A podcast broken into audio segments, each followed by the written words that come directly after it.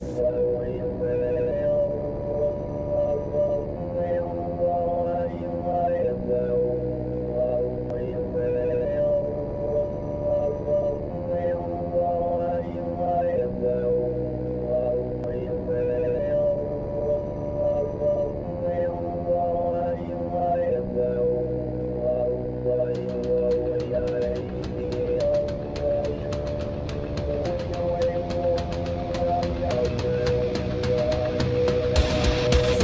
PolitiK Podcast, the show for normal Americans. From this undisclosed bunker, here's your host, Tony Reed.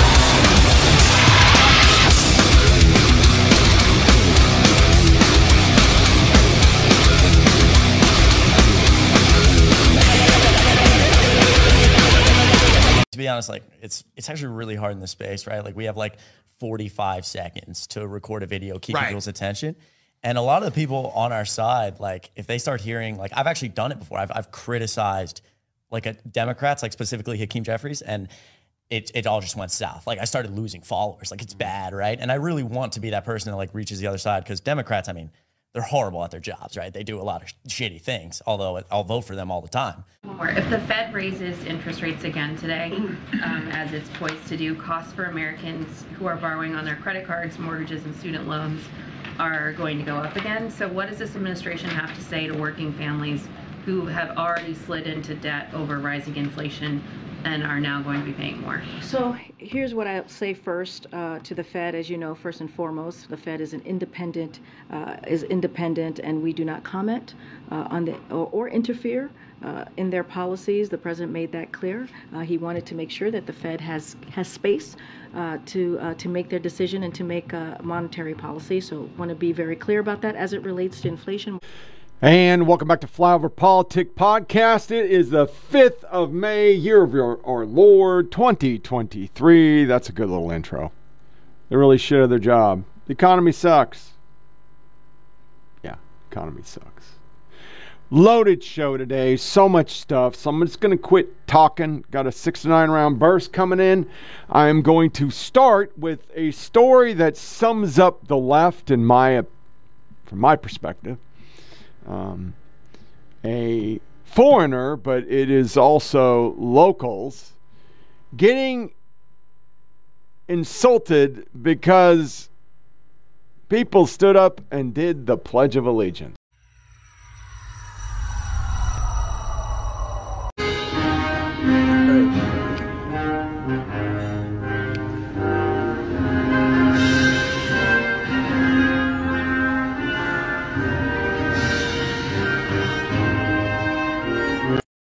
Yes, we get this from the Daily Mail. TikTok users left horrified comments underneath the video of people standing for the national anthem inside a California restaurant. The video was taken inside Rainbow Oaks Restaurant in Fallbrook.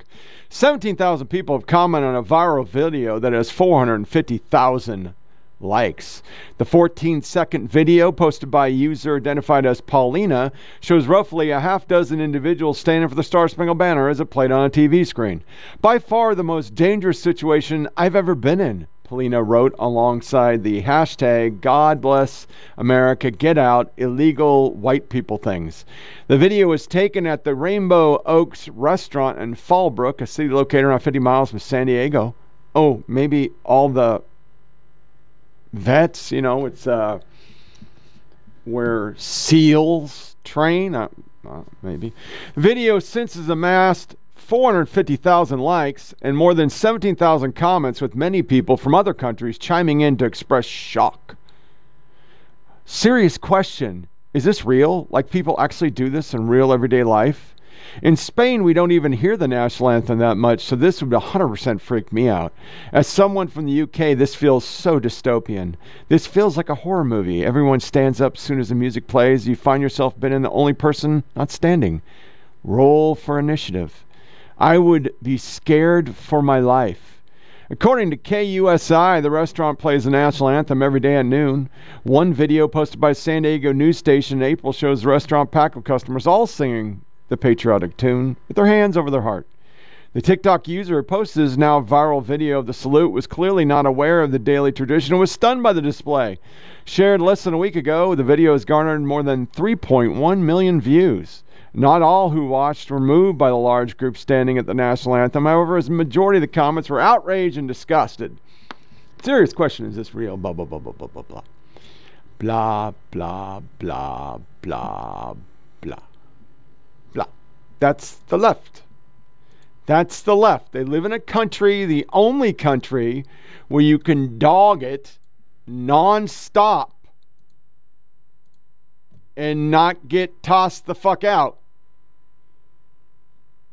But uh they still hate it. They still hate it. That's that's them. It goes really well with more insurrection this time in Texas State House.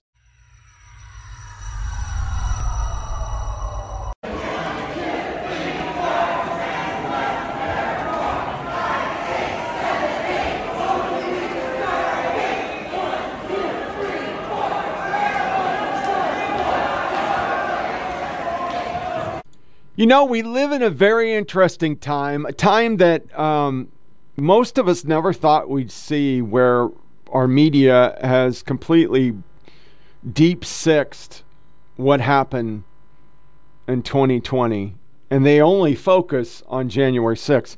This was an interesting video I got of a before and after in Minneapolis.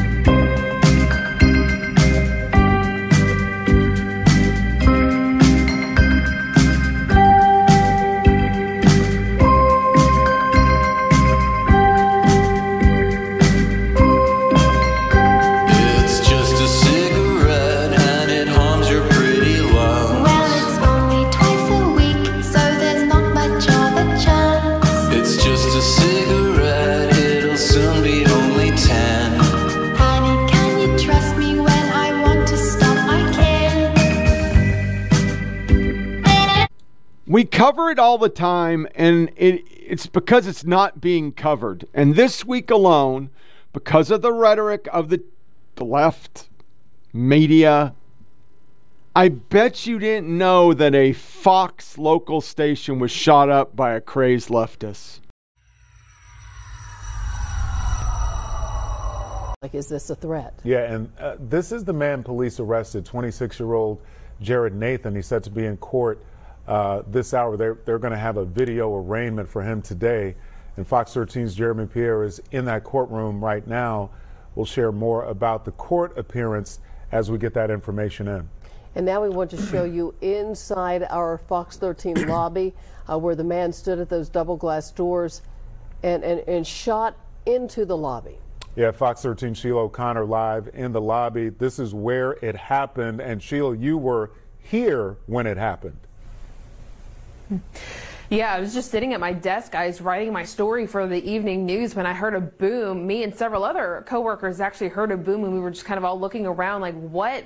You know, what was that? What's going on? And just kind of continued going on for a couple of minutes until our news director actually came down and said, somebody shot at the building, stay in place. We've, we're on lockdown now. Here is where that through. This is the second door to our front entrance. You've got the bullet hole right there. Now, this is ballistic glass, and, and the reason why we have this is because if you shoot at it, it's not going to shatter. Uh, we can go ahead and show you too. The the bullet went through the window there, ricocheted down onto our carpet, and then actually hit our front desk here at the bottom, and then went from the desk all the way up to the ceiling. So a bunch of different areas in our lobby uh, now just kind of showing the signs of yesterday's shooting.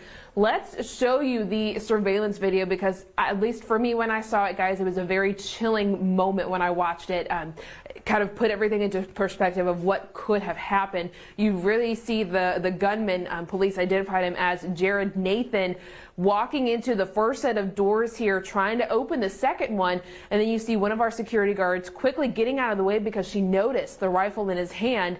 And then you see the shot fired, the other security guard ducking for cover as well. That is that rhetoric. We have this rhetoric about abortion, trans rights, that they're all losing the rights to be trans, which is not the case. And people are reacting because the left has an anger problem. Also, two more, and then I'm getting to our six to nine. One, I, I just got a play. We we went through this and we were told we were crazy because we said the left was trying to cancel gas stove. And Bill, this is big for climate advocates, but millions of people rely on gas to, to warm their home or to cook with. Absolutely. It's a very emotional thing cooking over fire. It's primal. People love the idea of, of, a furnace burning in the, in the basement to keep them warm, or they like the way their food cooks. It's a cultural thing. But there is no doubt the science is showing us that those choices are heating up the planet at, a sort of a scary rate, uh, all put together the buildings count for about 20% of carbon cook, you know, planet cooking carbon pollution as well. So this is part of a wave of electrification across the country. New York, the first state, but there's about 90 different municipalities and counties. The first was Berkeley, California, a couple years ago. But interestingly enough, a couple weeks ago, the Ninth Circuit Court of Appeals struck down their ban on gas hookups to new buildings there. Uh, but there's other routes to it, different building codes, energy codes that could make it this easier for others who want to do this. But of course, natural gas industry, the lobby, some restaurant uh, lobbyists are, are fighting back against this. Uh, Republicans in New York saying, why, why shouldn't a New Yorker have a choice on how they heat their home as well? So uh, this is part of a sort of a, a simmering energy war. Even Governor uh, Perry down in Texas, or Governor Abbott rather, Perry was the former one. Governor Abbott has tried to ban gas bans uh, in his state and has, has threatened to sue other states that try to do this sort of thing. So this is the beginning of a big fight. And then lastly, we spend a lot of time during Republican administration saying the lies that come from the podium and that the far right is what we need to be fearing. I'm going to play one minute and 16 cents seconds of what I like to call rhetorical terrorism that can get through the media. And it's okay. And this is a person who's in a position of power in our government because of her skin color and that she has a vagina, or maybe she doesn't, because who the fuck knows with this administration. And then a leftist at a public meeting just screaming. And that'll lead us into our six to nine round burst, where the Navy used a tranny to help recruiting.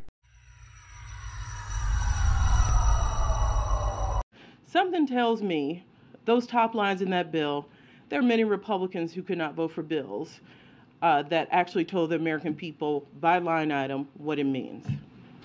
We've talked a lot about veterans. If people get nervous about those veterans cuts and they decide not to do that, what's next? Cancer research? You zero out the highway money and the transportation bill. Go look, we've done this before. Republicans have done this before. 2013, 2014, put a transportation bill on the floor, never left the floor. Because those cuts hurt communities, whether you're represented by a Democrat or Republican. So we've seen a, a partisan process that's vague on purpose. Wait till you see the details. Let's see when the appropriations process falls down. I think they need to work out some of their own issues uh, to see if those top lines really uh, sail with congressional Republicans writ large when we see spending bills come through. Uh, and then they need to tell us what they can pass uh, and get to the president's desk.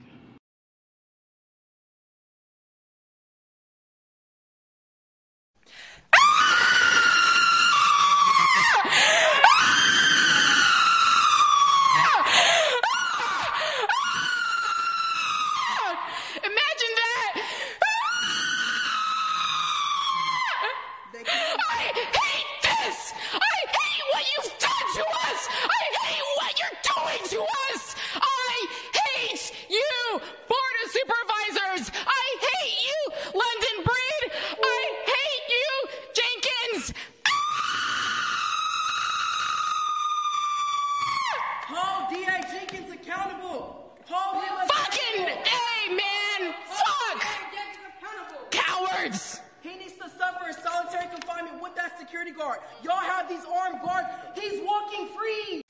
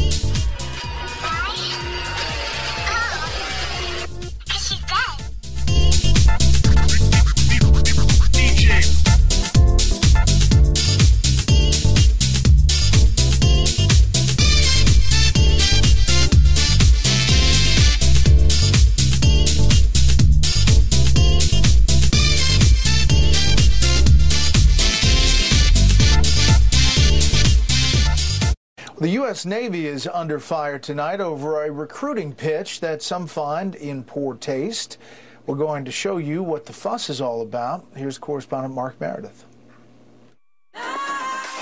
Tonight, videos like these featuring a Navy sailor and drag queen who goes by the stage name Harpy Daniels are raising questions about the Navy's recruitment methods. Leave the saving of the world to the men? I don't think so. The videos, which are going viral, are tied to Daniels' former role as a Navy digital ambassador. Fox is told the job ended in March and was a pilot program meant to showcase diversity while recruiting Generation Z. On Capitol Hill, lawmakers are dumbfounded. The Navy needs to explain why they thought it was a good idea to have a drag queen ambassador to try to solve the recruiting crisis when it's almost sure to exacerbate the recruiting crisis. In a statement, the Navy says the initiative was, quote, designed to explore the digital environment to reach a wide range of potential candidates as the Navy navigates the most challenging recruiting environment it has faced since the start of the all volunteer force. Ohio Senator J.D. Vance says it's still a step too far. Look, people can do whatever they want in the privacy of their own homes. I don't. Yeah, there we are. That's just there's fucking yeah. That's that's fucking garbage. That that is just fucking garbage. Garbage. I say big time garbage. U.S. Navy used drag queen influencer to attract a wide range of new troops as recruitment plummeted. Navy brought on a drag queen who's active duty sailor to a digital ambassador program aimed at targeting a wider array of potential recruits through digital platforms like Instagram. Spokesman told the Daily Caller. The Navy is seeking different ways of reaching younger recruits. An effort is indeed being made to connect recruits to the interests and concerns of Gen Z. Lieutenant Ian Clark and PO third class Kyle Atkinson, U.S. Navy, wrote for U.S. Naval Institute Journal in 2023. Yeah. Yeoman second class Joshua Kelly, stage name Harpy Daniels.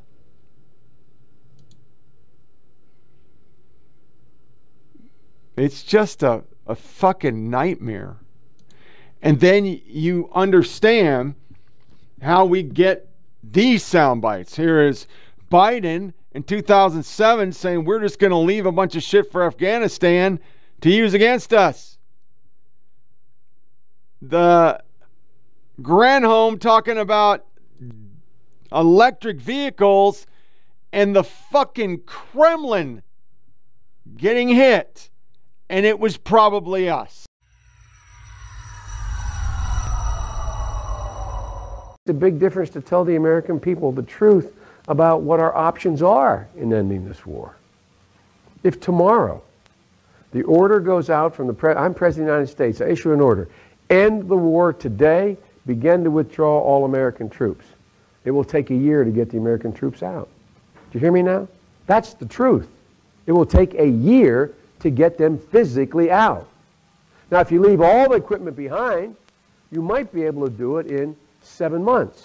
Do you support the military adopting that EV fleet by 2030? I do, and I think we can get there as well. And I do think that reducing our reliance on the volatility of globally traded fossil fuels, where we know that global events such as the war in Ukraine can jack up prices for people back home, it uh, does not contribute to energy security. I think energy security is achieved when we have homegrown clean energy that is abundant, like you see in Iowa. We think that we can uh, be a leader globally in how we have become energy independent.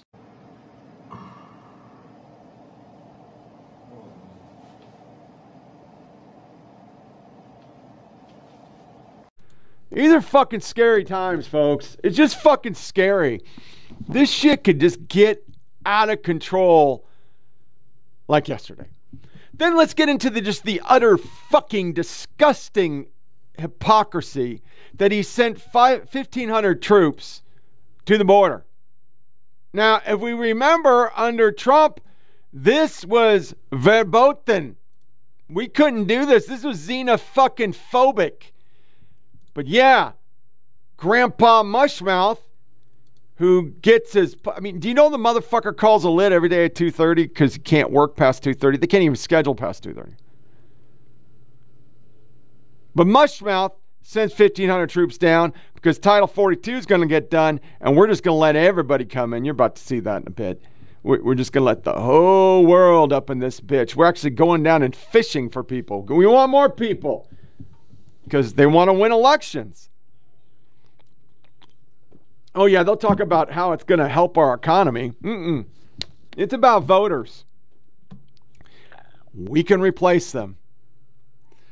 So, on the really serious things, and we'll just go through our slideshow here Army Grounds a Fleet got all these crashes.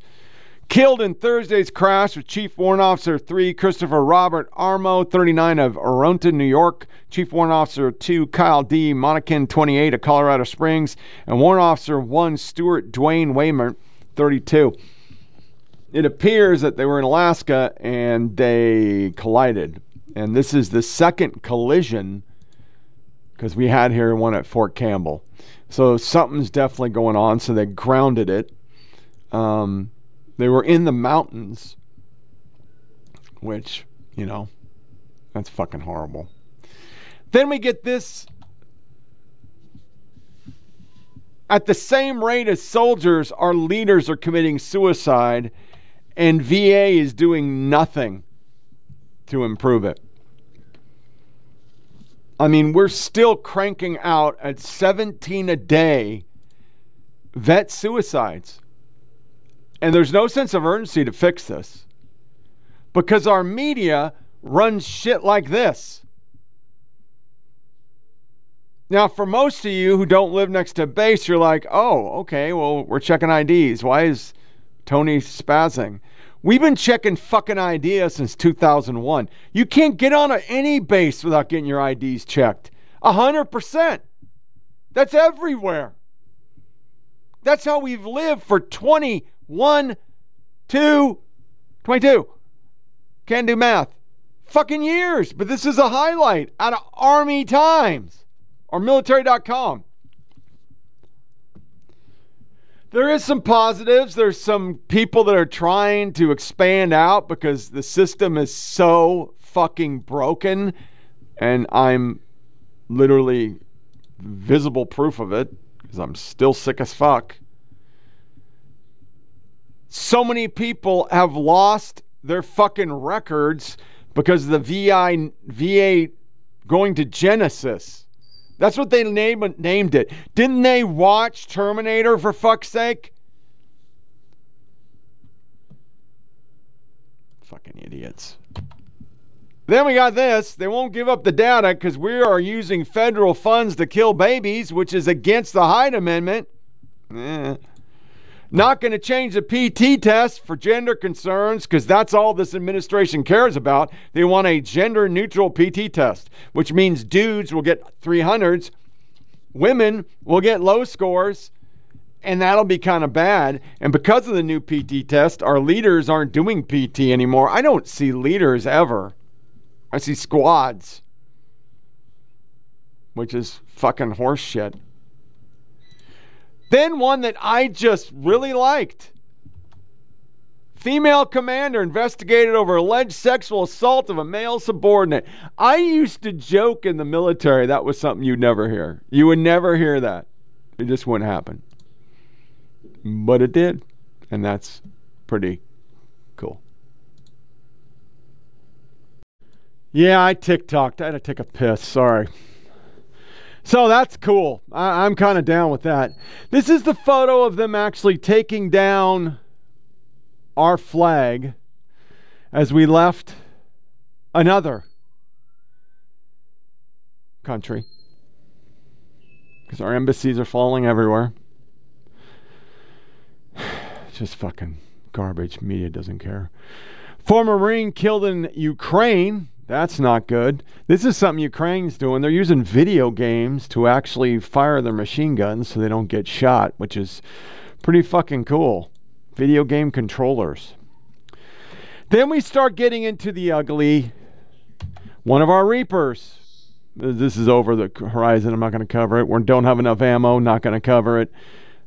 Where are all these stories? And I don't even have them up here. Well, there's another one. Going to have a new program. Good. I'm doing great today. Just doing fucking fantastic. Fantastic job. Good job. Don't have fucking trainers. That's great. Navy wants to sell off its trouble littoral combat ships. That's fucking fantastic. We got a new uh, glider. Look at that shit. I didn't think we had gliders.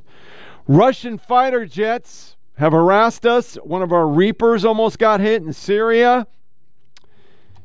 And none of that has made the mainstream media because we're too busy defending Biden. But yeah, everything's great.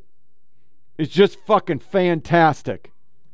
Fan fucking tastic. So, it's going to take us to our three minutes of Zen for a lighter fare today. We're going to look at the Aurora Borealis, which came very much south. And we're going to start stop top six by covering a soundbite from Fox News, the only news network that's using it or covering it, about the Biden crime family. Yeah, there's all sorts of crime. They got proof of all sorts of shit, but we're not going to cover it. Why would we?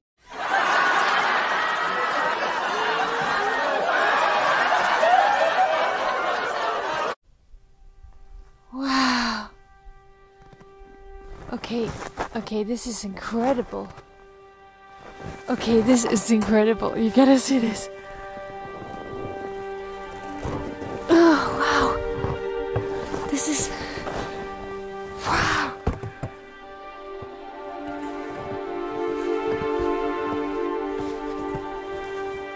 Do you see this? Wow,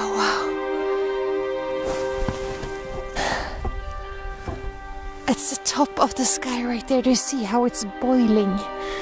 It looks almost like it's boiling of light. Okay, this is almost a bit scary. It's so strong. The Northern Lights, also known as Aurora Borealis, are one of the most beautiful and mesmerizing natural phenomena in the world.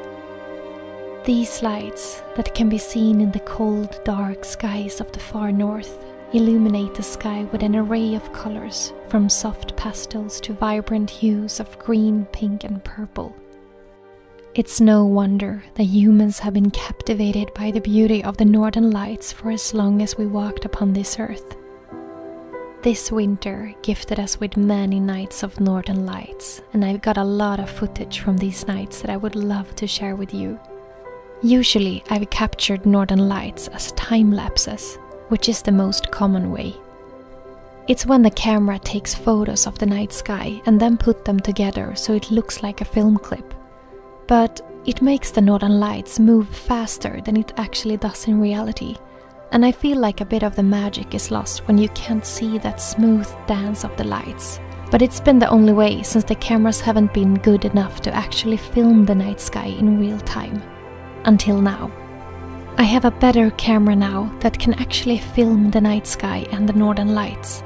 It's not the best quality, but it's good enough for you to see how northern lights looks like in real time. Sometimes it moves really slow and smooth, almost like a cloud, and sometimes it moves really quick over the sky. Wow!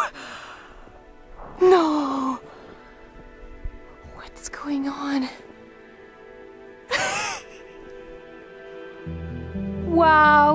Wow, wow, wow. This is so beautiful. Wow. Oh, I haven't seen this strong northern lights in a long time. So, in this video, I've put together some of the footage that I recorded this winter. And the scenes of the northern lights you will see in this video is filmed in real time and no fast forward.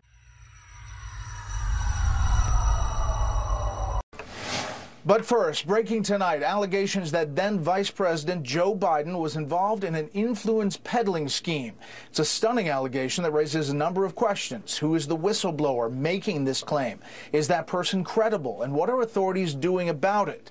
The White House says the president has an unprecedented level of transparency and calls this a political attack. Senior national correspondent Rich Edson is here with our top story. Good evening, Rich. And good evening, Brett. House Oversight Committee Chairman James Comer claims the FBI likely has a document describing this alleged criminal activity involving then Vice President Joe Biden. Comer has issued a subpoena for the purported document.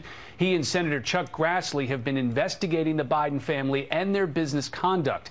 They sent a letter this afternoon to Attorney General Merrick Garland and FBI Director Chris Wray claiming, quote, a highly credible whistleblower maintains the Justice Department and FBI likely have a form that, quote, describes an alleged criminal scheme involving then Vice President Biden and a foreign national relating to the exchange of money for policy decisions. It's been alleged that the document includes a precise description of how the alleged criminal scheme was employed, as well as its purpose. It's unclear who the whistleblower is, the specifics of their allegations, or if this document even exists. We have credible information that this uh, possible criminal activity took place, uh, and I can't verify whether or not it's uh, really a criminal activity, but I do have uh, faith in the whistleblowers. Grassley added he has a rough idea of what's in the alleged document. The White House has just responded, quote, for going on five years now, Republicans in Congress have been lobbying unfounded, unproven, politically motivated attacks against the president and his family without offering evidence for their claims or evidence of decisions influenced by anything other than U.S. interests. The subpoena gives the FBI one week until noon next Wednesday to produce forms containing the word Biden from June 2020. The U.S. Attorney's Office in Delaware is also weighing charges against Hunter Biden in a federal investigation that began in 2018. Isn't that interesting? Do you think it'll do anything? No, nothing's going to change. They're not going to do everything. They're not going to fix shit. They don't even follow their own fucking rules. Here's another one. Joe Biden took 200 uh, took 2011 White House campus meeting with three Hunter associates. So it's clearly not true that he knows nothing about nothing because he's Mr. Mushmouth. And the worst part is the FBI knows this. They know this. Georgia victory. Legislation enforcing ban on Zuckbuck scheme signed into law because they're still doing it. They're still going to buy the election and run polling places and dump money only in liberal districts because it worked in Trump. We got to save democracy and shit. We got to save democracy by destroying democracy. It's what we do now. Before we get to the big skinny, which is going to be the fucking border, uh, we're going to have uh, two hearings and how ill prepared these people are because when you just hire people because of their fucking skin color or that they suck dick, it doesn't make them really good at the job. Percent of global emissions. Yeah, but if right you could now. answer my question, if we spend $50 trillion to become carbon neutral in the United States of America by 2050, you're the Deputy Secretary of Energy, Give me your estimate of how much that is going to reduce world temperatures. So, so first of all, it's a net cost. Um, it's what uh, benefits we're having from getting our act together and reducing all of those climate benefits. We're seeing. Let me ask again. Maybe I'm being right now. maybe I'm not being clear. If we spent fifty trillion dollars to become carbon neutral by 2050 in the United States of America, how how much is that going to reduce world temperatures? This is a global problem, so we need to reduce our emissions, and we need to do everything we can. How much, if we do our part, is it going to reduce So world we're temperatures? per, we're 13 percent of global emissions. you don't right know, now. do you? You don't know, do you? You can do the math. We need to. You don't know, do you, Mr. Secretary? So we're 13 percent of If global you know, emissions. why won't If you we tell went- me? If we went to zero, that would be 13 percent. You don't know, do you? You just want us to spend $50 trillion, and you don't have the slightest idea whether it's going to reduce world temperatures. Now, I'm all for carbon neutrality, but you're the Deputy Secretary of the Department of Energy, and you're advocating we spend trillions of dollars to seek carbon neutrality, and you can't, and this isn't your money or my money, it's taxpayer money, and you can't tell me how much it's going to lower world temperatures? Senator Hawley. Thank you, Mr. Chairman. I just want to come back, Madam Secretary, to this trade-off between energy security and the radical climate change agenda that you've endorsed, which is less energy security for America, radical climate change agenda. Um, on the subject of these sweeping mandates related to electric vehicles that the Biden administration has imposed, including now for our military, the metals needed to make the lithium ion batteries in those vehicles are, of course, lithium, nickel, graphite, and cobalt. Now, can you tell me what nation is the largest producer of refined lithium in the world? What you doing? No, I can't. It's China. Can you tell me which nation is the largest producer of refined cobalt in the world? No, Senator. It's China. Do you know what nation is the largest exporter of natural graphite to the United States globally? No, Senator. It's China. Okay. So, in all of these instances, these mandates, your decision to trade off our energy security in favor of a radical climate change agenda, is making us more and more dependent on China. And at the same time, you are denying mining, blocking mining, blocking permits for mines in this country that would allow us to develop nickel and copper and cobalt. Here's just a few. We visited this a long time ago. Texas and Arizona are the only people that track this, but you can see the amount of people that are fucking shit up illegal entry, sexual offenses, DUIs.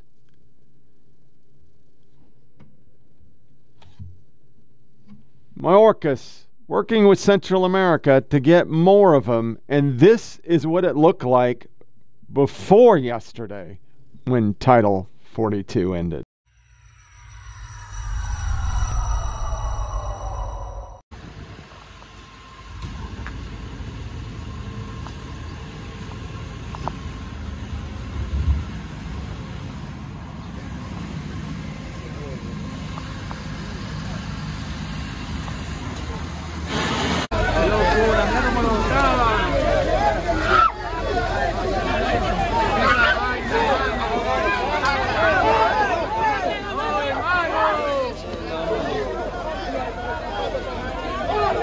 said yesterday that when it comes to illegal migration, you've seen it come down by more than 90%. Where did that number come from? It was- because I was CBP speaking- is telling us the number is I hear you. I'm about to answer. 136,000 people more I'm about to this answer fiscal you. year so if far. you, if you, if the dramatics could come down just a little bit. I- Um, know, if the dramatics could come down a little What's bit. dramatic about asking a question about Okay, I'm, go- I'm going to answer. So I was speaking to the parolee program. As you know, the president put in place a parolee program to deal with uh, to deal with certain countries uh, on on ways that we can limit illegal migration, and we have seen the data has shown us that it has gone down by more than ninety percent. That was what I was speaking And to. to no, I'm. really We're, quick, we're going to go. We're going to move. Go ahead. Go ahead. Go ahead. Go ahead. It's difficult to describe, Jim, with words, so I want to walk so you can walk with me and just see the magnitude of the number of individuals who are around this church here just just streets from downtown El Paso. A lot of these individuals you'll see are males, adult males. A lot of the women with children are actually in shelters, in a network of shelters throughout El Paso. As you mentioned, the city of El Paso under a state of emergency. They declared a disaster uh, because of the influx, because they know that once Title 42 lifts, that there is going to be a greater influx of migrants. But here's the thing, so process this with me. Title 42 allows immigration agents to swiftly return migrants back to Mexico. So the obvious question as you look around is then why are there so many migrants if the federal government is actually implementing this Title 42, then why are there so many migrants out here? Well, here's what we know. From talking to migrants and community leaders and officials on both sides of the border, I can tell you that thousands of migrants, nearly 40,000, are in at least four northern Mexican cities, and frustration is boiling over. To the White House now, President Biden is sending 1,500 active duty troops to the southern border as a pandemic era policy restricting immigration comes to an end. The White House is breaking for this sharp spike in migration to the U.S. Mexican border and bracing for the political firestorm that is likely to come with this. And they are trying to show that they are getting ahead of this, sending those 1,500 U.S. troops to the southern border. This is just one of several steps the White House is announcing as they prepare for the end of Title 42 next week. That, of course, is the public health policy that was used to quickly expel migrants during the pandemic. And overnight, the administration announcing this deal for Mexico to continue accepting migrants from Venezuela, Haiti, Cuba, and Nicaragua who are expelled from the border. Now, the president and this White House know this surge is coming. They know that they are likely going to face political attacks over this. And the bottom line, George, is they are trying to show that they are taking this seriously. 1,500 U.S. soldiers are headed to the border amid concerns about the end of pandemic era restrictions. Yeah, that's that's great. We're we're totally fucked. Here's another one I wanted to get out there that they knew. Which is anybody surprised they knew? I, I'm not surprised. And then our last for our top six is going to be a crime. And then we're going to go into the longest This is America. No, I'm sorry. We have two more segments. I'm, I'm totally fucked. Sorry. I'm not feeling good at all today. I'm just fucking up. Here's a crime one. It's almost normal now to hear stories like this.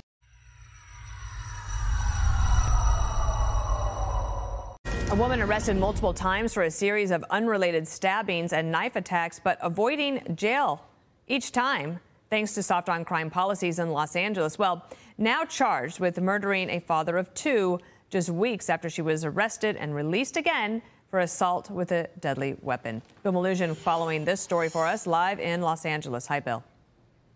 Dana, good morning to you. Sources in LADA George Gascon's office tell me this case is a prime example of the disaster that can happen when California's loose mental health diversion laws combine with Gascon's soft on crime approach. So take a look. This is 23 year old Jade Simone Brookfield. Law enforcement sources tell me in 2020 she was charged with attempted murder after she stabbed a woman in the chest, puncturing her lung.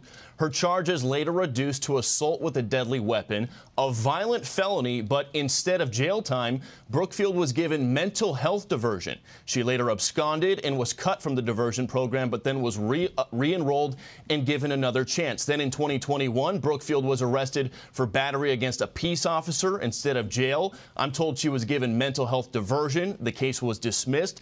Later that same year, Brookfield was arrested again, this time for making criminal threats after sources Sources tell me she assaulted a man pulled out two knives and threatened to kill him, but the case was rejected by LADA George Gascon's office, they say, for a lack of evidence. Then we fast forward to this year. In March, while still on diversion from her first knife attack, Brookfield was arrested again for another felony assault with a deadly weapon after sources tell me she repeatedly swung a knife at a bus driver who missed her exit.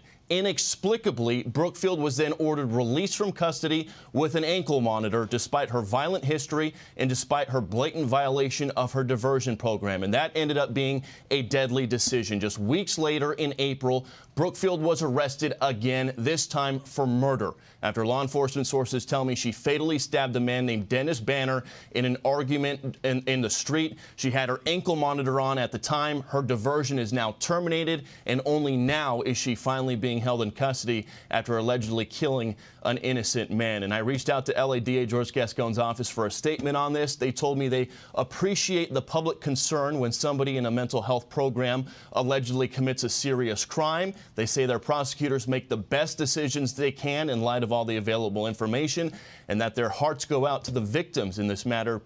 And quote, we stand ready to support them on their journey to healing. And, and then now, before going into the longest This Is America we've ever had, Tucker Carlson was taken off the air. But these two idiots, Nicolle Wallace, which I edited down, but I'm going to hurt you now. I'm going to bring some pain on you because we need to be like them. We need to start taking people off the air and Joy Reid's seven minutes of crazy floating head whisper rage. This doesn't need to be on the air. And we'll go directly into This is America. And it is one, two, three, four, five, six sound bites.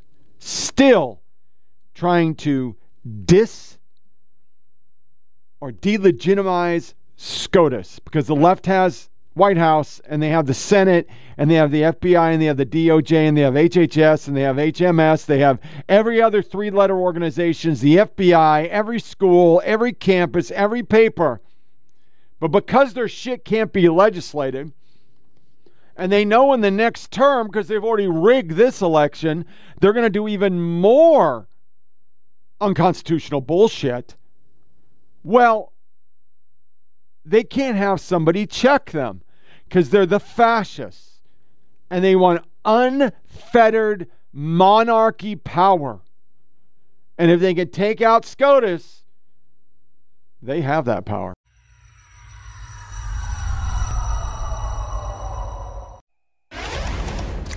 So, we're wondering today what exactly did Florida Governor Ron DeSantis think was going to happen? No one made him pick a fight with Disney over theme park authority.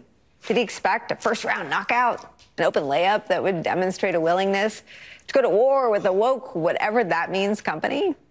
Because what he actually is getting, as he's faltering politically, big time, is an increasingly drawn out legal battle with one of the state's largest employers, who's really popular in that state. The latest escalation happened today. The oversight board, backed by DeSantis in Florida, is now countersuing Disney, this time in state court.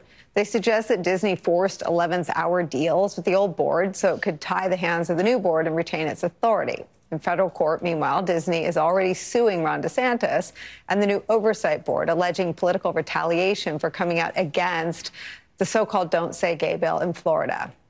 And today, Disney's lawyers are getting help making their case from a very unlikely person, and that's Ron DeSantis. More specifically, his recently published memoir, in which he routinely flaunts the idea of a political retaliation campaign that he thought of all by himself against Disney.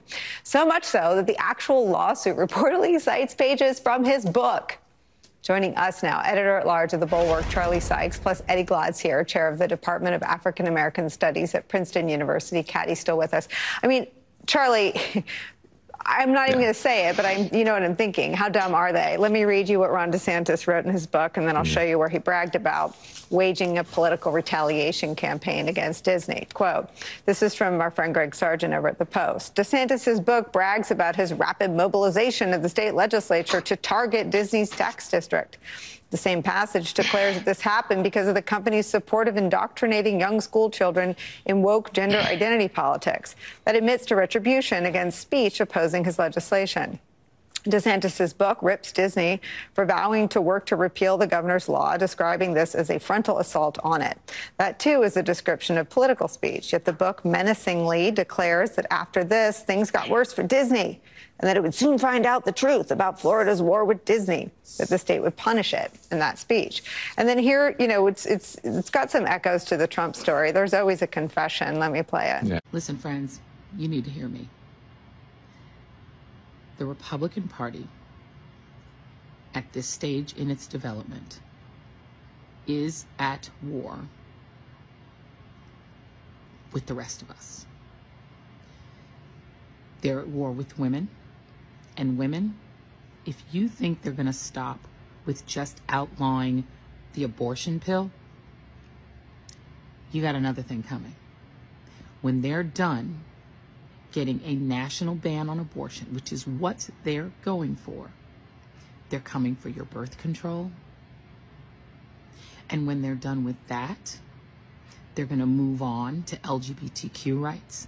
They're coming for gay marriage. Don't think that you, if you're LGBTQ, but you're rich and affluent and Republican, that you're safe because they're coming for your rights too. They're coming for all non white immigration because look, if they can force American women to give birth, who needs immigration?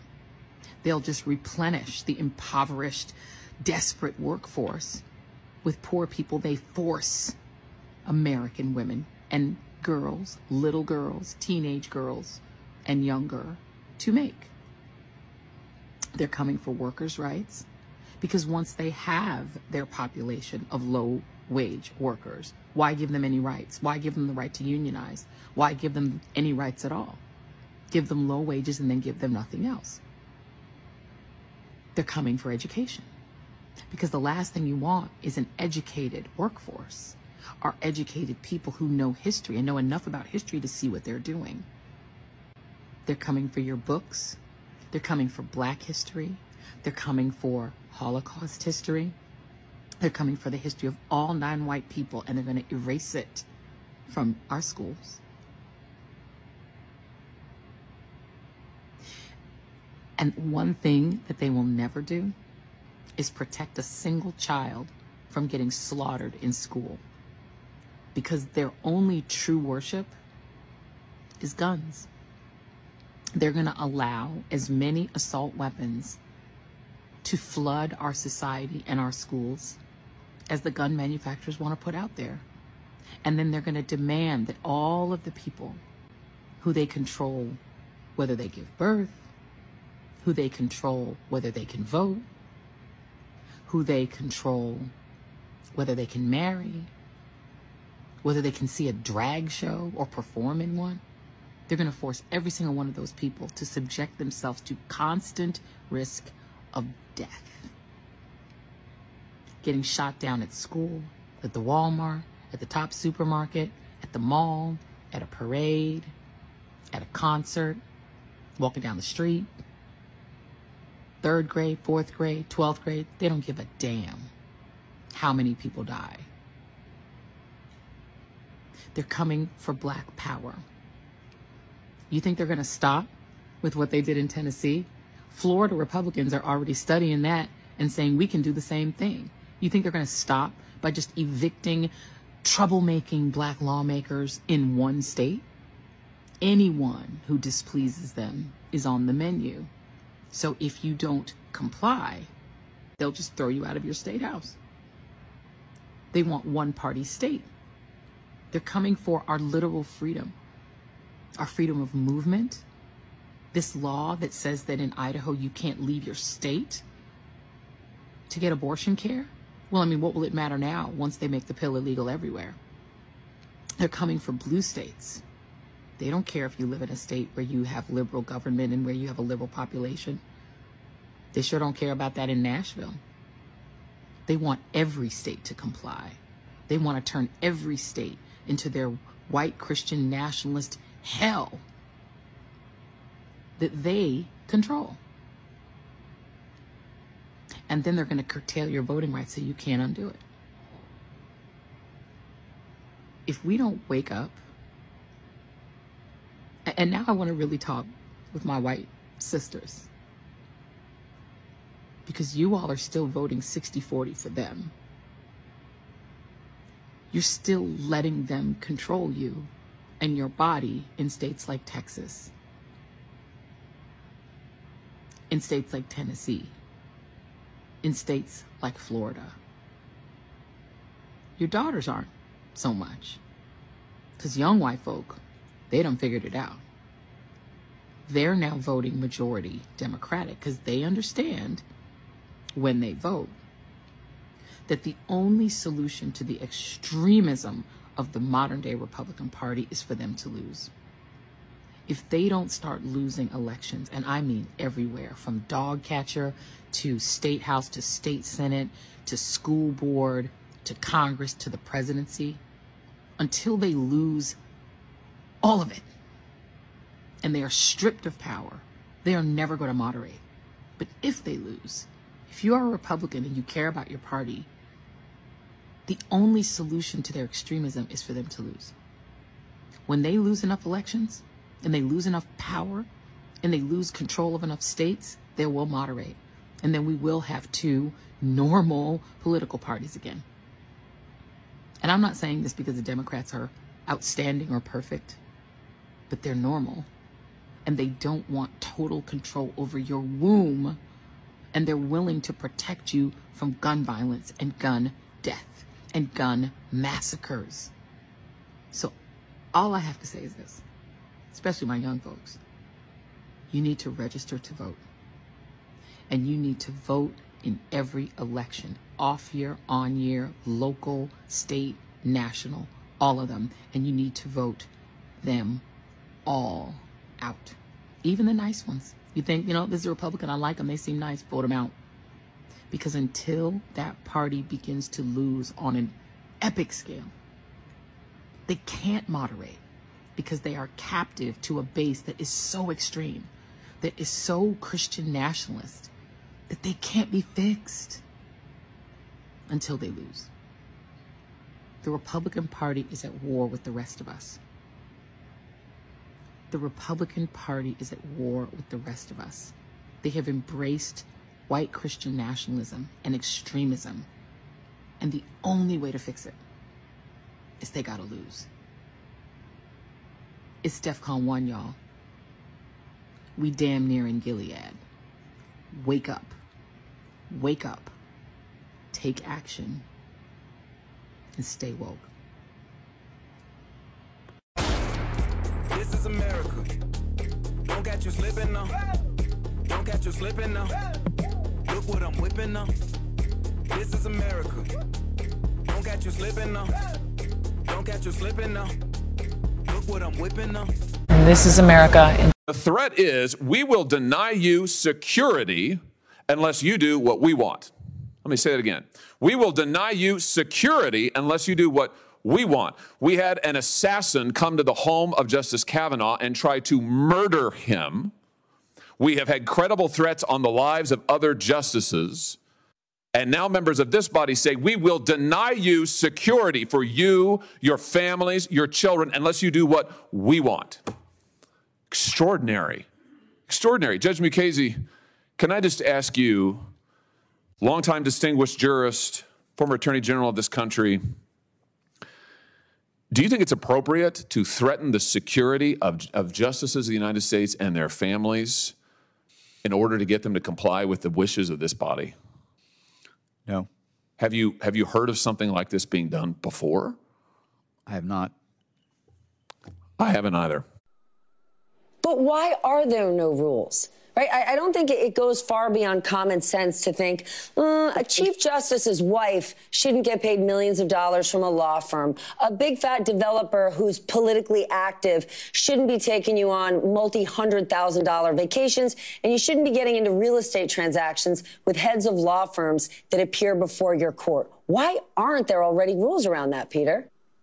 Man, Katie, this is a dream job. You're on the bench for life, and you can kind of do whatever you want with no rules. The irony, these are the people who sit, they, they, these are the judges, and they have no rules that apply to them.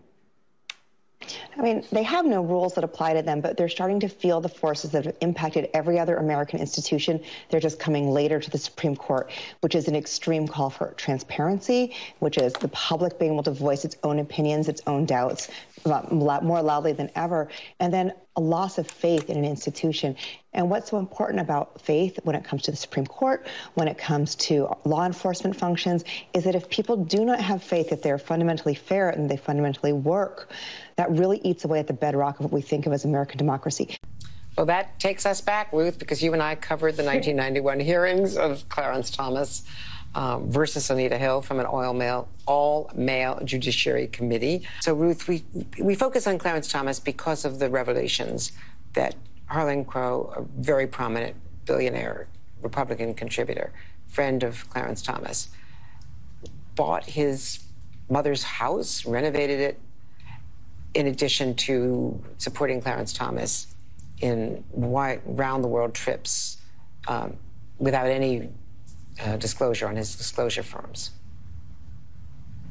Yes, in, in a better world, Andrea, in a serious world, that story would have prompted two things. It would have prompted soul searching among the justices about whether they are doing enough to make sure that their behavior is, as Judge Luttig, he was almost Justice Luttig, by the way, um, uh, as Judge Luttig said, whether their behavior was up to the proper standards, and if not, what they needed to do about it. It also would have sparked a, and I know this is an imaginary world I'm talking about, a bipartisan conversation among members of the judiciary. And Joe, uh, once again, it's really hard not to see how this Supreme Court justice was not exposed to being uh, to having his objectivity impacted. Let's just say it kindly um, yeah. by all the gifts over the course of decades by a Republican donor. And then you add the fact, and again, we try and be objective, objective ourselves, but it's hard not to notice his wife texting Mark Meadows, you know, and completely involved in certain things that seem to be part of the big lie. Well, and then you wonder what is going on. regardless of those who reflexively defend him, th this has been a horrible two years, two and a half years for uh, Justice Thomas's legacy. And yeah. and for Republicans who are, are are trying to dismiss this, I can't even begin to imagine what would happen if it were Justice uh, Sotomayor, My if Lord. it was Justice oh. Kagan. Please. If, if, if, this is this is again. Let's be really clear about this. I, everybody at this table would be shocked and outraged and be critical if this were. We're going to turn now to the new report on Supreme Court Justice Clarence Thomas and payments he allegedly accepted from a GOP mega donor. Elizabeth Schulze is tracking the latest. Good morning, Elizabeth. Good morning, George. This is the latest in a series of stunning allegations that Supreme Court Justice Clarence Thomas accepted big financial gifts from a prominent Republican donor without properly disclosing them. ProPublica reports this morning the GOP billionaire donor Harlan Crow paid for the private school tuition for Clarence Thomas's grandnephew, who Thomas was raising as a son since the late 1990s. The total amount paid isn't known. Thomas previously called Crow a dear friend. He hasn't yet commented on on this latest report, but no doubt about it, there are growing calls for more transparency of the court here. All nine justices have rejected an independent oversight call. Yeah, George. they have been resisting, but this is going to increase the pressure. Yeah. So is he saying anything? Is Harlan saying anything? So the justice is not saying anything. The, co the court is not saying anything. I reached out. Um, Crow actually did put out a statement essentially saying that he's been passionate about education issues, the importance of education, giving back to those less fortunate. He basically called this a political hit job. Um, he's been critical of ProPublica's reporting on he and Thomas's relationship in the past. In the past, Thomas has actually said that he relied on others for advice about what he was supposed to disclose or not. Unclear whether he'll say anything about this latest report. But it, again, the larger context is here is that this is a series of gifts made mm -hmm. from this mm-hmm. same man. They what do you think, Barbara? Why report one but not the other? What does that indicate to you? This is a bright red flag. This is, uh, along with all of the other episodes of receiving funds from Harlan Crow, it, it, the kind of conflict of interest that just cannot stand on our Supreme Court. It is uh, very suspicious, I think, that he would report one and not the other. It seems that this is an effort to conceal the ties to Harlan Crow. It does not appear that there is any evidence that Justice Thomas made any decisions directly advancing the interests of Harlan Crow, but that's not the point. This is a conflict of interest. This shows that Justice Thomas is owned by another person. These are the kinds of things that would uh, completely bar someone from getting a security clearance in other branches of government because it would suggest that that person is beholden to another, could be blackmailed by another, and owes another. And the idea that a sitting justice of the Supreme Court is taking this kind of money from another person is just untenable. Uh, Abe Fortas resigned from the court over far less than this, and I think it's time that Justice Thomas do the same. It is a full court press with the media ignoring the liberal guys who have ethics, or the women, they want to defund their security. Look at all these articles. It is rampant. America's Supreme Court faces a crisis of legitimacy. Legitimacy, I say. They're fishing out in public. Do you know anything about? We're still reporting. Know something we should know related to the Supreme Court? Get in touch. Justice, ProPublica, Cell, Signal, WhatsApp, 744 826 6240. Somebody, the first reply, Sotomayor declined to recuse herself from multiple copyright infringement cases involving book publisher Penguin Random House. My tweet, or somebody else's tweet. You and your team deserve a Pulitzer. You're doing an extraordinary job revealing the corruption in the highest court of our country. Please keep at it. I sent a tip about Sotomayor getting paid 3.6 million from Penguin. Mine. Leftists planning more unconstitutional, unlegislatable, far left idiocy to be working this hard to burn down SCOTUS. Or having all media, social media, every three letter nonpartisan org pushing their far left ideology isn't enough. They want fascist total control. And that is what it is.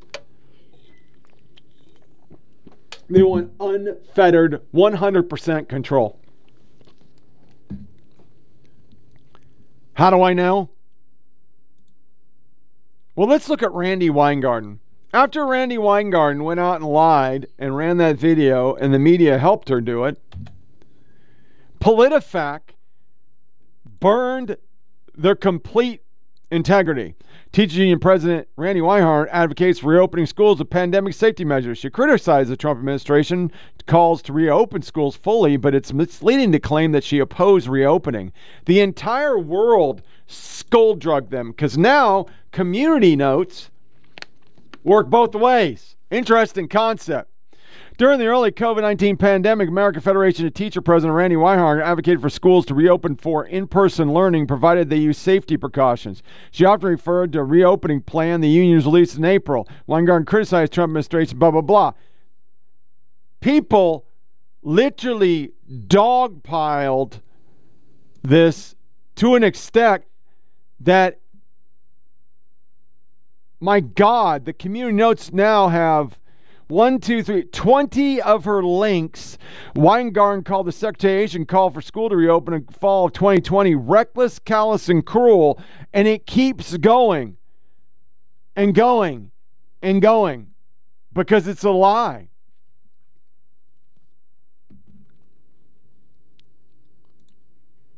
AP style is running this woke, a slang term that originally describes enlightening or awakening about issues of racial and other forms of social justice. Some people in groups, especially conservatives, now use it as a derogatory sense, implying what they see as overreaction. Avoid using the term other than in direct quotation and closed in quotation marks when used. They even have the police department. Here's Metropolitan Nashville because of council we're not going to release the manifesto, which has nothing to do with anything other than they want to help out the left. So Greenwald comes on in. This makes no sense. Doesn't a Tennessee citizen sought to release the national under the uh, manifesto under freedom of information? Litigation happened because the PD wouldn't release it. Can't help but notice the extreme media interest in the manifesto and the manifesto of the attackers, the Buffalo Massacre, and those like it, and the complete lack of media interest for this one. More here on the disturbing attempt to continue to conceal the manifesto. And then we come to find out that the guy is a big time, uh, the PD chief is a gigantic lib. So, well, that doesn't surprise me at all.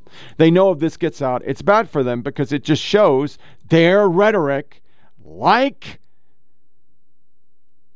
the Fox News station getting fired up by a lefty is starting to really affect their very, very angry base. They've whipped these people up believing that they are the only people that can save fucking democracy. And without them, you won't be able to save fucking democracy. Well, they're doing it again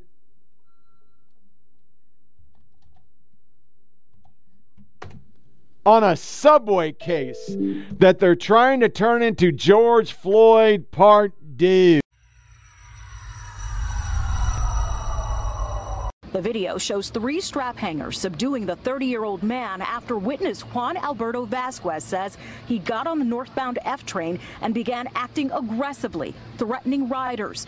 Law enforcement sources with knowledge of the case confirm his account, saying, according to a witness, the man began shouting, quote, I want food. I'm not taking no for an answer. I'm ready to go back to jail, and I'll hurt anyone on this train. The man got on the subway car and began to say a somewhat aggressive speech, saying that he was hungry, he was thirsty, and he didn't care about anything. He didn't care about going to jail, that he didn't care that he gets a big life sentence.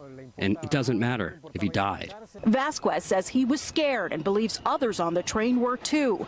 That's when he says a 24 year old rider came up behind the man and put him in a chokehold, holding him there on the ground. Two other men standing over them also helped subdue the man.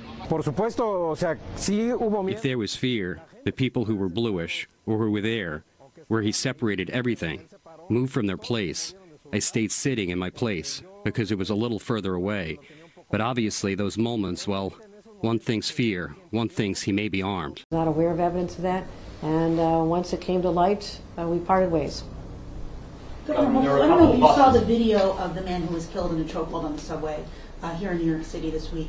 Um, uh, the man who put him in the chokehold was released without charges. I wanted to get your take. If you've seen the video, if you think the man who put him in the chokehold should have been released without charges, and I know it kind of gets into this broader people's questioning, question of subway safety, and if people felt unsafe. The man did not seem to be uh, acting violent. So I just want to get your take. No, and again, one element we have not talked about is the billion dollars investment we have in mental health services. So we don't have people who are in our, you know, homeless in our subways. Have, many of them in the throes of mental health episodes, and that's what I believe are some of the factors involved here. And no, people, there's consequences for behavior, and I, I'll look at it more closely to find out whether the state has a role. People who've been out on parole have different consequences, and a judge can make a decision on whether to hold someone, or a DA can make a decision to, to charge them. But in a case where someone is on parole, then the state has an ability, as we've done before in more serious cases, to ensure that someone is held uh, during during pending the outcome of the episode. But no, that was deeply disturbing, and that causes a lot of fear in people. And actually, the mayor and I are working so hard to restore that sense of safety. We have the cameras on the subways. We have more police officers. We're assisting with overtime. We've been doing so much. And the, the numbers have been improving. The number of crimes on subways has been declining. And I don't want people to feel anxious again when something like that comes to light. It, you know, it is deeply disturbing. Last question. Governor, Governor uh, Mayor just told me outside that there's nothing he can do about buses from Texas full of migrants uh, landing at the Port Authority bus terminal. We had one. I want to turn now to the growing outrage over the death of a man on the New York City subway. The 30 year old with a history of mental illness died Monday after being placed in a chokehold after witnesses say he was threatening other passengers. CBS's Lilia Luciano reports the medical examiner has ruled the death a homicide. This shocking video shows 30 year old Jordan Neely in a chokehold with three New York City subway riders holding him down for several minutes. Witnesses say Neely was acting erratically and making verbal threats when a 24 year old Marine veteran stepped in and held Neely in a chokehold. He doesn't let go until his body goes limp. Former Manhattan Assistant DA Michael Bachner. Can someone see someone acting erratically and hold them in a chokehold? Under New York state law, a person can only use the level of force necessary, reasonably necessary, to stop the conduct. Bachner says a self defense claim may not be as simple for a trained Marine. A Marine knows how to seduce somebody without choking them out. They're taught battle technique. What do we want? Justice! Neely's death has sparked outrage and protest including from officials like New York Congresswoman Alexandria Ocasio Cortez, who posted this tweet saying Neely was murdered. Mayor Eric Adams pushed back. And I don't think that's very responsible at the time where we're still investigating the situation. We grew up together in foster care. Larry Smith says he remembers his friend as a talented Michael Jackson impersonator who battled homelessness and the trauma of his mother's murder when he was a teen. Jordan did not deserve this. He did not deserve to get choked out in America. his mental health came from autism, it came from depression, it came from sadness, but it really came from abandonment. The Manhattan DA's office said they're carrying out a rigorous investigation that includes reviewing that medical examiner's report, which concluded it was the chokehold that killed Neely, as well as the video. Growing controversy, a death of a man put in a chokehold by a former Marine after he allegedly threatened passengers on a New York City subway, now declared a homicide. An investigation underway as anger and protests erupt. Was it a case of vigilante justice or an act of bravery? This incident happened on Monday, but scrutiny has continued to grow as this video circulated. And yesterday, Jordan Neely's death was ruled a homicide. The district attorney identified the man as Jordan Neely. A witness says that Neely got on the subway and began, quote, a somewhat aggressive speech. Manhattan Borough President Mark Levine writing that Neely was a subway entertainer who performed dance routines in costume as Michael Jackson. Levine adding, he always made people smile. Our broken mental health system failed him. He deserved help, not to die in a chokehold on the floor of the subway. Police say the 24 year old rider who put Neely into the chokehold was taken into custody for questioning and later released. Deadly subway chokehold. What happened inside a New York subway car that led to a man's death? The protest and the fallout this morning. This case is already getting strong reaction on all sides. New York City has had a number of alarming incidents recently on the subway, but this time when a passenger decided to take matters into his own hands, it resulted in a man's death. Witnesses say Jordan Neely, who is believed to be homeless, was shouting and threatening passengers when a 24-year-old Marine veteran jumps in, placing Neely in a chokehold. Some protesters gathering Wednesday calling for an arrest. The man who pinned Neely down was questioned and then released. Neely is recognizable to some in New York City as a Michael Jackson impersonator who frequently danced in Times Square. Records show he'd been arrested more than 40 times on the subway. I'll hurt anyone on this train, Jordan Neely. If this happened on a plane, he would have been taken down immediately. No questions asked. But oh, yeah, in the media, there are questions being asked. They're they're losing their fucking shit over this. Washington Post, and I don't know if I got the slide for it. There it is. 30 year old black man was killed on a New York subway this week after a fellow rider who was white confronted the man when he was screaming and placed him in a chokehold for several minutes, according to witness accounts. The New York Times. 30 year old man died on a subway on Monday after he was placed in a chokehold, the police said. Witnesses said the victim had been acting in a hostile and erratic manner towards passengers on the train when another man, 24, moved to restrain him. In their article, but of course, the race came into play. And then our race hustlers. Ayanna Pressley Black men deserve to grow old, not be lynched on a subway because they're having mental health crisis. Jordan deserved better. Accountability now. Lynched. Play the race card. It's easier than thinking. That's a meme that's going around. I can't believe that a white man just attacked and killed this poor black farmer trying to feed his family. He hasn't done the MJ routine in years. Last time I saw it was 2015 or so. Lately, he's been resorting to harassing and making threats at innocent subway passengers. If you cared about mental health, you would advocate for involuntary commitment of these people, but you won't. I see the left has agreed on this outrage season riot phrase. Which Republican is to blame for this happening in New York City, Congresswoman? This is what happens when you defund the police. 100% your policies. 100%. But of course, she was not alone. Actual New York Congress person came right out and did the same thing.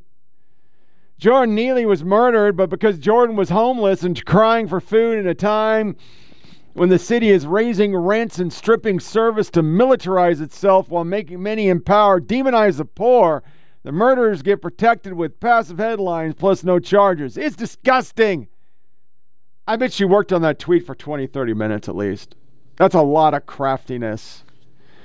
Mark Hemingway, NBD, just Congresswoman ignoring many salient facts to publicly accuse someone of murder. To be clear, I'm open to the idea that when it's fully investigated, the guy may get charged with something as a result of the guy's death, but murder?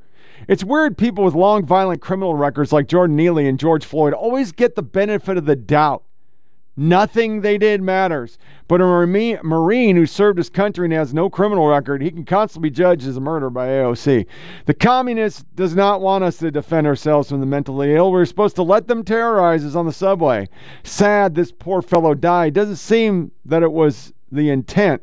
Looked like the guy just wanted to restrain him from terrorizing people on the subway. Then we actually get the people that weren't for it. Oh, here's WAPO. Let's play this. Yeah, they're, they're, they're, they, they want another Floyd. It's a perfect timing. 2020 and help the election. It's 2023. Let's strike up nationwide riot. What do we want? Justice. What do we want now? What do we want? Justice. What do we want now? 3 p.m. You know what I'm saying? So, going back from the old scorecard. When we walk out of this train station today, I want everybody to understand that you would never have been on the train if you was out. So when you leave this train and you walk out. No media is going to play this guy's name is Black Westerite. Thanks to Unsafe Street US, I wanted to give a name to a victim of subway crime that was ignored. Tommy Bailey, family man who worked as a union steam fitter, father of three children. He saw a homeless man harass an NYPD officer, told the man to stop. The homeless man, who had a history of violence, stabbed Bailey in the neck, killing him. I heard nothing from the same New York politicians calling what happened to Jordan Neely, calling his death a lynching, or write posts about black men seen to always getting stabbed. Allah Jamaal Bowman, New York, when I see the same people who literally ignored a law abiding black man doing a good deed getting stabbed by a homeless criminal who's why trying to radicalize a criminal who happened to be black dying with no evidence of racism. Yeah, I have a problem with all you fuckers, and he lists them all. Good on him.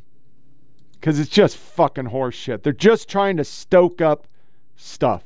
Just stoke it up. Stoke it up because that's what we do. Because we don't want to cover the left, making it illegal to charge trannies for exposing themselves.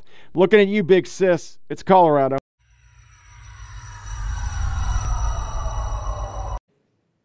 These types of laws have been used to ban drag shows, to target individuals who use the restroom of the sex that they identify with, a public restroom, to charge them with felony charges. I am very concerned about the attacks against the transgender community that are happening across the country. When I initially read this bill, it did not even come to mind, for me either, as an advocate. But as I've looked at the bills and as I've talked to my colleagues who are fighting these types of bills across the country, it's very clear to me that the language is very much mirrored in some of the laws that have been used to target members of our community because of who they are. Yep, 27 Democrats voted against that, saying it was Uh, this was the bill summary. Under current law, indecent exposure is a class one misdemeanor, except that it is a class six felony for third or subsequent offense. The bill makes indecent exposure a class six felony if committed in the view of a person who is under 18 years of age. And you heard it. It targets drag shows because their junk always falls out. I don't know if I played this, but I want to play it because here is the facialization, uh, the facial feminization reveal for Dylan Mulvaney that goes on for a minute and 47 fucking seconds. And then a moonbat mom talking about at 18 months, she realized her boy was a boy because he verbalized he wanted to play with trucks. This social contagion is really dangerous.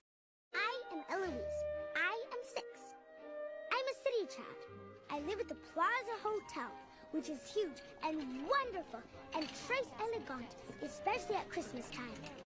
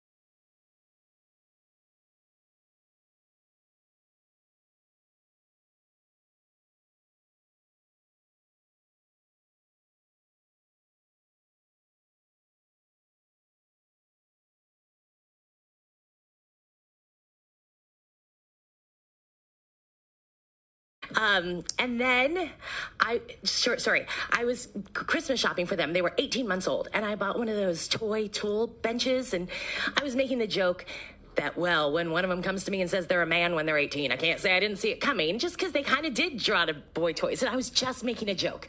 But i am so glad i said it out loud because i have that in my mind now that at 18 months old something something somewhere was telling me what he knew all along. Sure of course Okay.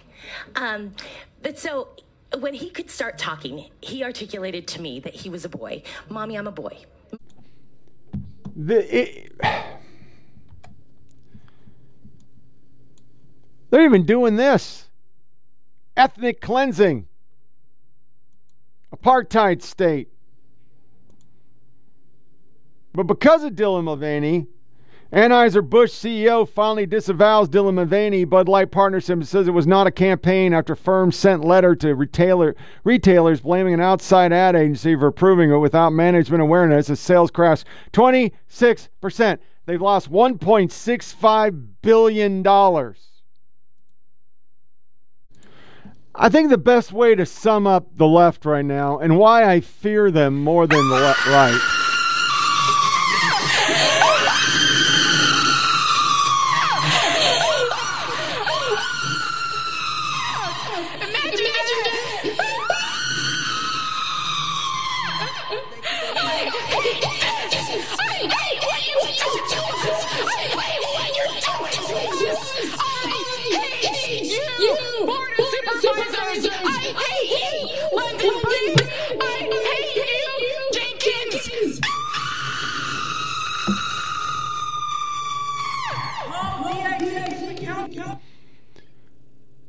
Those are all lefties. That sums up what we're dealing with. These are the people that are pushing our policy in Washington. These are the people that the admin that we voted in, who was supposed to be a moderate, or I don't know we voted him in. Let me rephrase that because 81 million votes is kind of bullshit. But they're pushing policy. That's the policies of our country right now. So that that's what's making us all crazy. And I, I, I end, and I know it's been a whirlwind of sound bites today, but I it just came all at once. Here's a guy in Indiana, and why not? A councilman is coming out as a transgender, as transgender and a woman of color. Delaware County Councilman Ryan Webb announced that he now identifies as an Indian American woman. Since that announcement, he's received some support, but a lot of backlash. Many calling him childish, despicable, even calling for things like execution. In a statement Webb gave to ITMate, he says, quote, it is unfortunate that I cannot simply be given the same space and respect to explore my identity that so many of those targeting me demand for themselves. It's possible I may change my mind down the road. The process of identity exploration is complex, and oftentimes at the end of our personal journey, we end right back where we started. Webb goes on to tell ITMate this is just his true, authentic self. Did you hear it? Execution. She just said, as a matter of fact. Because if you're mocking this religion of wokeness and transness and everything is a spectrum and it's not real, well, you need to be executed. Or at the minimum, sent to a re education camp. That's local news. It's a social contagion. So, what did we learn today? Well, we learned from beginning to end the Biden administration can pull many crimes as they want. These kids are brainwashed, so they're going to vote for them anywhere. Saluting the flag is dystopian. You can pull an insurrection as a lib, it's all good to go. You can shoot people if you're a lib. We're not going to release your manifesto. And if it's a Fox News station, we don't give a fuck. We learned that he is hiring some fucked up people. The Navy's hiring fucked up people. We're really close to going to war. The Aurora Borealis is really, really pretty, and I love it. The hearings show these fucking people don't know what the fuck they're doing. Our border is about to be overrun, and they're looking for more because it's just not enough and the media don't care. Crime is getting worse and worse and we're not going to change it. Joy Reid's a fucking racist. They're going to burn down SCOTUS because they don't have control of it and they want it. And now a guy who beats the fuck out of people, but he happens to be black, got lynched on a subway. And we're going to have more fucking riots. And oh, by the way, Dylan destroyed Bud Light.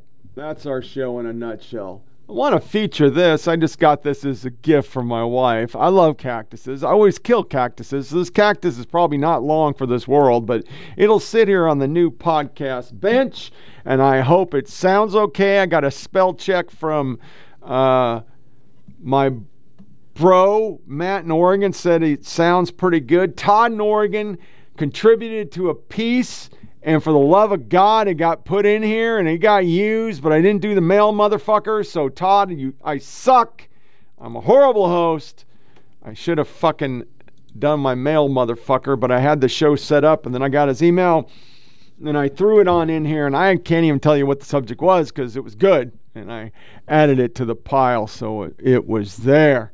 So this wraps up another episode of Flyover PolitiK Podcast. Share with your family and friends. Go to SoundCloud, Flyover PolitiK with a K, Rumble 482467, and email me at foppodcast at gmail.com to tell me I suck or you want to add some shows.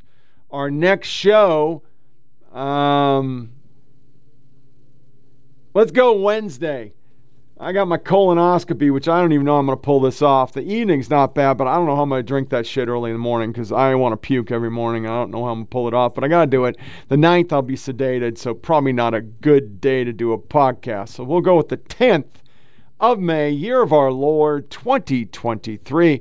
Until then, disconnect from all your devices. Don't give the yeah yeahs. And as always, thank you all for listening, and you take care.